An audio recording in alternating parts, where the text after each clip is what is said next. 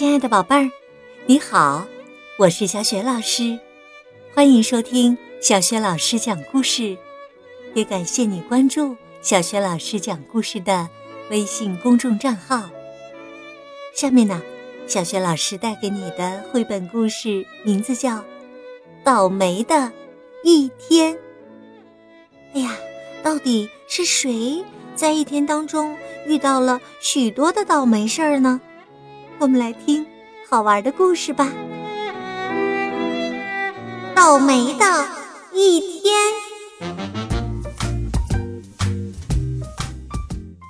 浣熊先生睁开双眼，起床了，亲爱的。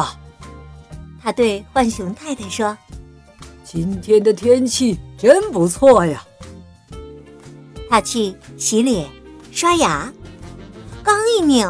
水龙头就掉了下来。他说：“亲爱的，给万能修先生打电话吧。”他坐下来吃早饭，结果呀，把面包烤糊了。浣熊太太把熏肉也煎糊了。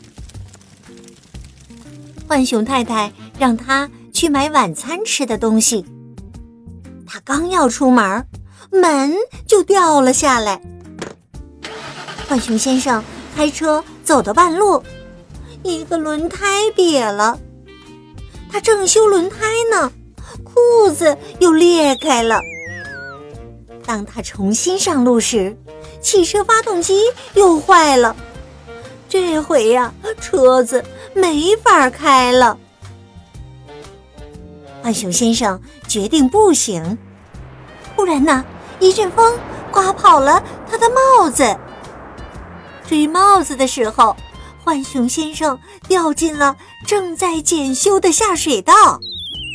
当他爬出来的时候，哎呦，有一头撞上了路灯杆。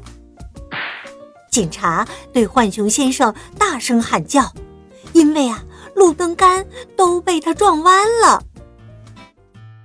浣熊先生自言自语地说。哎呀，我得加倍小心了！哎，真是倒霉的一天呐！浣熊先生急匆匆的赶路，结果呢，又撞上了兔子太太，篮子里的鸡蛋呢，全摔到地上了。警察给浣熊先生开了罚单，处罚他把垃圾丢在人行道上。这时，浣熊先生的朋友油猪先生从后面走上来，使劲儿的拍了一下他的肩膀。油猪先生，别拍的那么重啊！油猪先生说：“走吧，我们去吃午饭吧。”油猪先生大口大口的吃着。谁见过比他更难看的吃相吗？把帽子摘掉吧，油猪先生。油猪先生吃完后没付钱就走了，浣熊先生只好替他付钱。瞧瞧他用了多少碟子，吃了多少好吃的呀！这顿午饭呐。花光了浣熊先生身上所有的钱，他想：“哎呦，今天我还会遇到什么倒霉的事儿啊？”哦，还有一件事儿呢，就是他的皮带扣勾住了桌布。服务员大声嚷着：“你再也别来了！”浣熊先生嘟囔着。我得尽快回家，再也不想碰上什么麻烦了。他回到家时，万能修先生正要离开呢。哎呦，水龙头是装上了，但是啊，又发现了新的漏水的地方。现在呀，他们家屋子里漏的水都没到胸口了。可是万能修先生却抱歉地说。呃，真是不好意思，我明天再来接着修。呃，再见，呃，再见了。唉，没办法。浣熊太太问丈夫：“我要的东西买回来了吗？晚饭咱们得吃点热乎的呀。”哎呦，他当然没买到了，所以啊，晚饭他们只好吃冰凉的腌黄瓜了。吃完晚饭，他们上楼去睡觉。浣熊先生边上床边说：“哎呦，倒霉的一天终于过去了，该不会再有什么麻烦了吧？”话音刚落，哦天哪，床塌了！老天保佑，浣熊先生明天能过得好一些吧。